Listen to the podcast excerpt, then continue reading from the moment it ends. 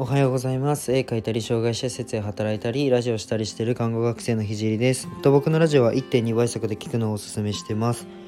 えー、ラジオは平日7時からスタンド FM でやってて土日はお昼に放送します。不定期でスタンド FM でライブ配信もしています。今は看護専門学校3年生であすいません。国家試験が迫っているので国試の勉強を毎日やってます。それと並行して毎日絵を描いてます。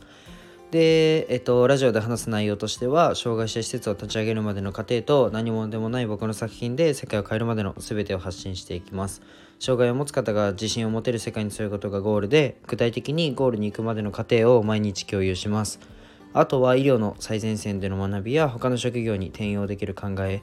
絵を描き始めて3ヶ月で全国選抜作家展に選抜された僕が日々発信をしていく中で共有したいなと思ったことを話します。まあ夢を叶えるまでの日記みたいなものです。面白いと思ったらフォローお願いします。あと、え、ー、と、コメントでコラボの依頼も待ってます。で、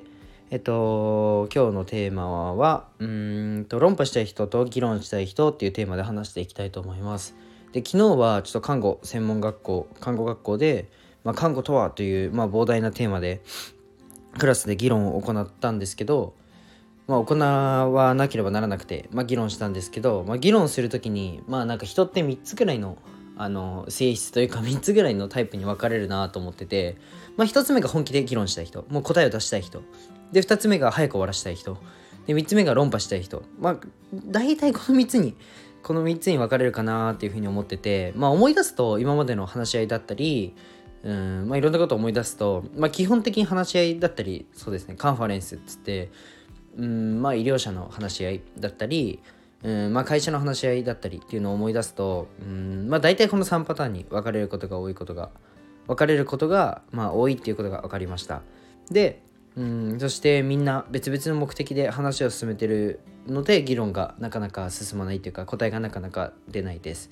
で実際に、まあ、議論を進める時に本当に議論したい人は、まあ、質問を積極的にして問題解決するための議論を展開しますでも早く終わらせたい人っていうのは、まあ、基本的に質問だったり意見を言わないで、まあ、傍観している人が、まあ、ほとんどです。で早く終わらせたくて本気で議論してるしたい人はあのみんなの意見をあんまり聞かないでなんだろうもう答えだけ出しちゃうみたいな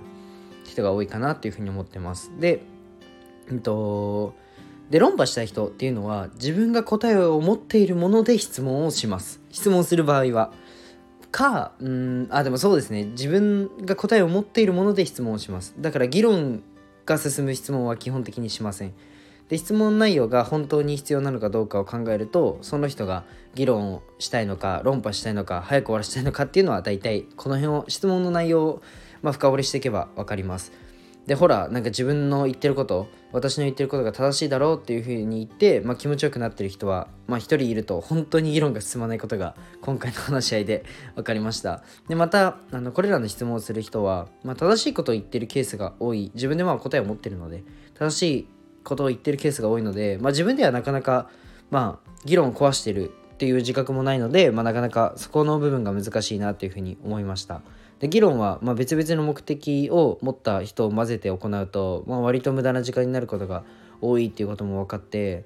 うんまあ自分が働かせてもらってる施設でも、まあ、社員が話をしている場面をたまに見るんですけどやっぱり話の目的がを共有できてなくて目的が点々バラバラで結構上の人がしんどい思いをしてるのかなっていう場面が見られます。まあ、自分は来年から社会人になるので、まあ、会社をどうしたらよくなるのか、まあ、どうやってハンドリングしたらよくなるのか、まあ、僕は看護師なのでどうやったらその病院が良くなるのかを考えて話し,、ね、話し合いをちゃんとそこはあの年齢の枠を超えてやらなきゃいけないなっていうふうに思ってます。うんでそのため、まあ、一社会人としてちゃんと議論のできるようになりたいなっていうふうに思ったのと、まあ、自分はまあ夢があって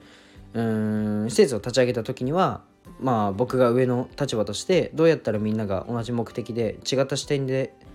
同じ目的でありつつ違った視点で話し合いができるのかっていうのを模索したいと思いました。今日は今日の話は、まあ、学校で言えば部活でも多分起こりうる話だし、まあ、社会人はもしかしたら毎日ぶつかってることだと思ったので共有しました。えっと今日はこの辺で終わりたいと思います。じゃあバイバイ。